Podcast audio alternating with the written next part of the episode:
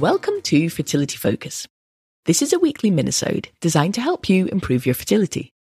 Every Tuesday, I'll be focusing on actionable steps to help you take control of your own trying to conceive journey. I'm Maria. I'm a personal trainer specializing in fertility. Whether you're preparing for IVF, managing your BMI, or ready to throw everything you have at your own trying to conceive journey, tune in each week to hear more. In this week's show, I'm discussing why sleep is crucial when it comes to fertility and five steps you can take to improve your sleep quality. So, how does sleep link to fertility? The key thing to know is that melatonin is the hormone that makes us feel sleepy, and sleep is crucial for overall health, but also your fertility. When it comes to fertility, research has shown that our sleep hormone melatonin may be linked to egg quality. One piece of research found almost a 25% difference in the number of eggs that were fertilized between the women who took melatonin prior to IVF compared to those who didn't. In addition to this, 19% of the women who had taken melatonin became pregnant, compared to the 10% of women who had not. This suggests that melatonin and a good night's sleep is crucial for fertility. So, how do you get a better night's sleep?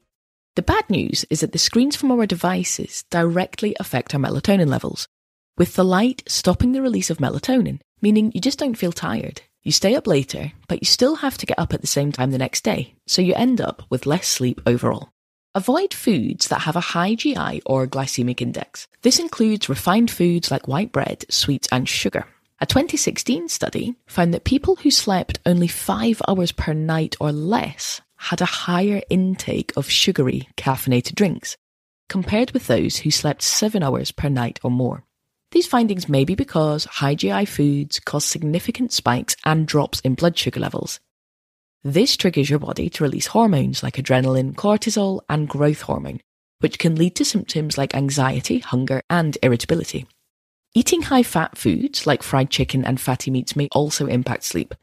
A 2016 study found that a higher intake of saturated fat was associated with lighter and less restorative sleep. Room temperature. Research has shown that room temperature is one of the most significant contributors to a poor night's sleep.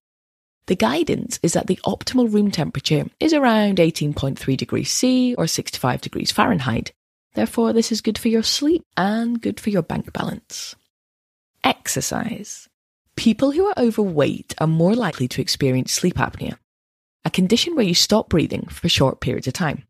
And roughly 60% of moderate to severe sleep apnea cases have been attributed to obesity. Therefore, it makes sense to manage your BMI, not just for fertility, but to help you manage your weight and experience a better night's sleep. Magnesium in particular, magnesium citrate has been shown to support a good night's sleep. Research is ongoing, but one study of older adults with insomnia found that 500 milligrams daily for eight weeks helped them fall asleep faster, stay asleep longer, reduced nighttime wakenings, and increased their levels of naturally circulating melatonin.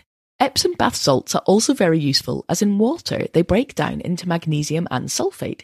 And the theory is that when you soak in Epsom bath salts, these get into your body through your skin. Fantastic relaxation for your muscles and your mind. If you want to get fitter for your own trying to conceive journey, head over to fitnessfertility.com and sign up for my awesome free workouts. Also, follow me on Instagram at fitness underscore fertility, where you will find a fabulous community of other women who are also trying to conceive. And don't forget to subscribe to the Fitness Fertility podcast and tune in every Friday to hear interviews with fertility experts and in depth discussions on all aspects of fitness and fertility. And one more thing please share the show because you never know who's struggling and may need that little bit of extra help.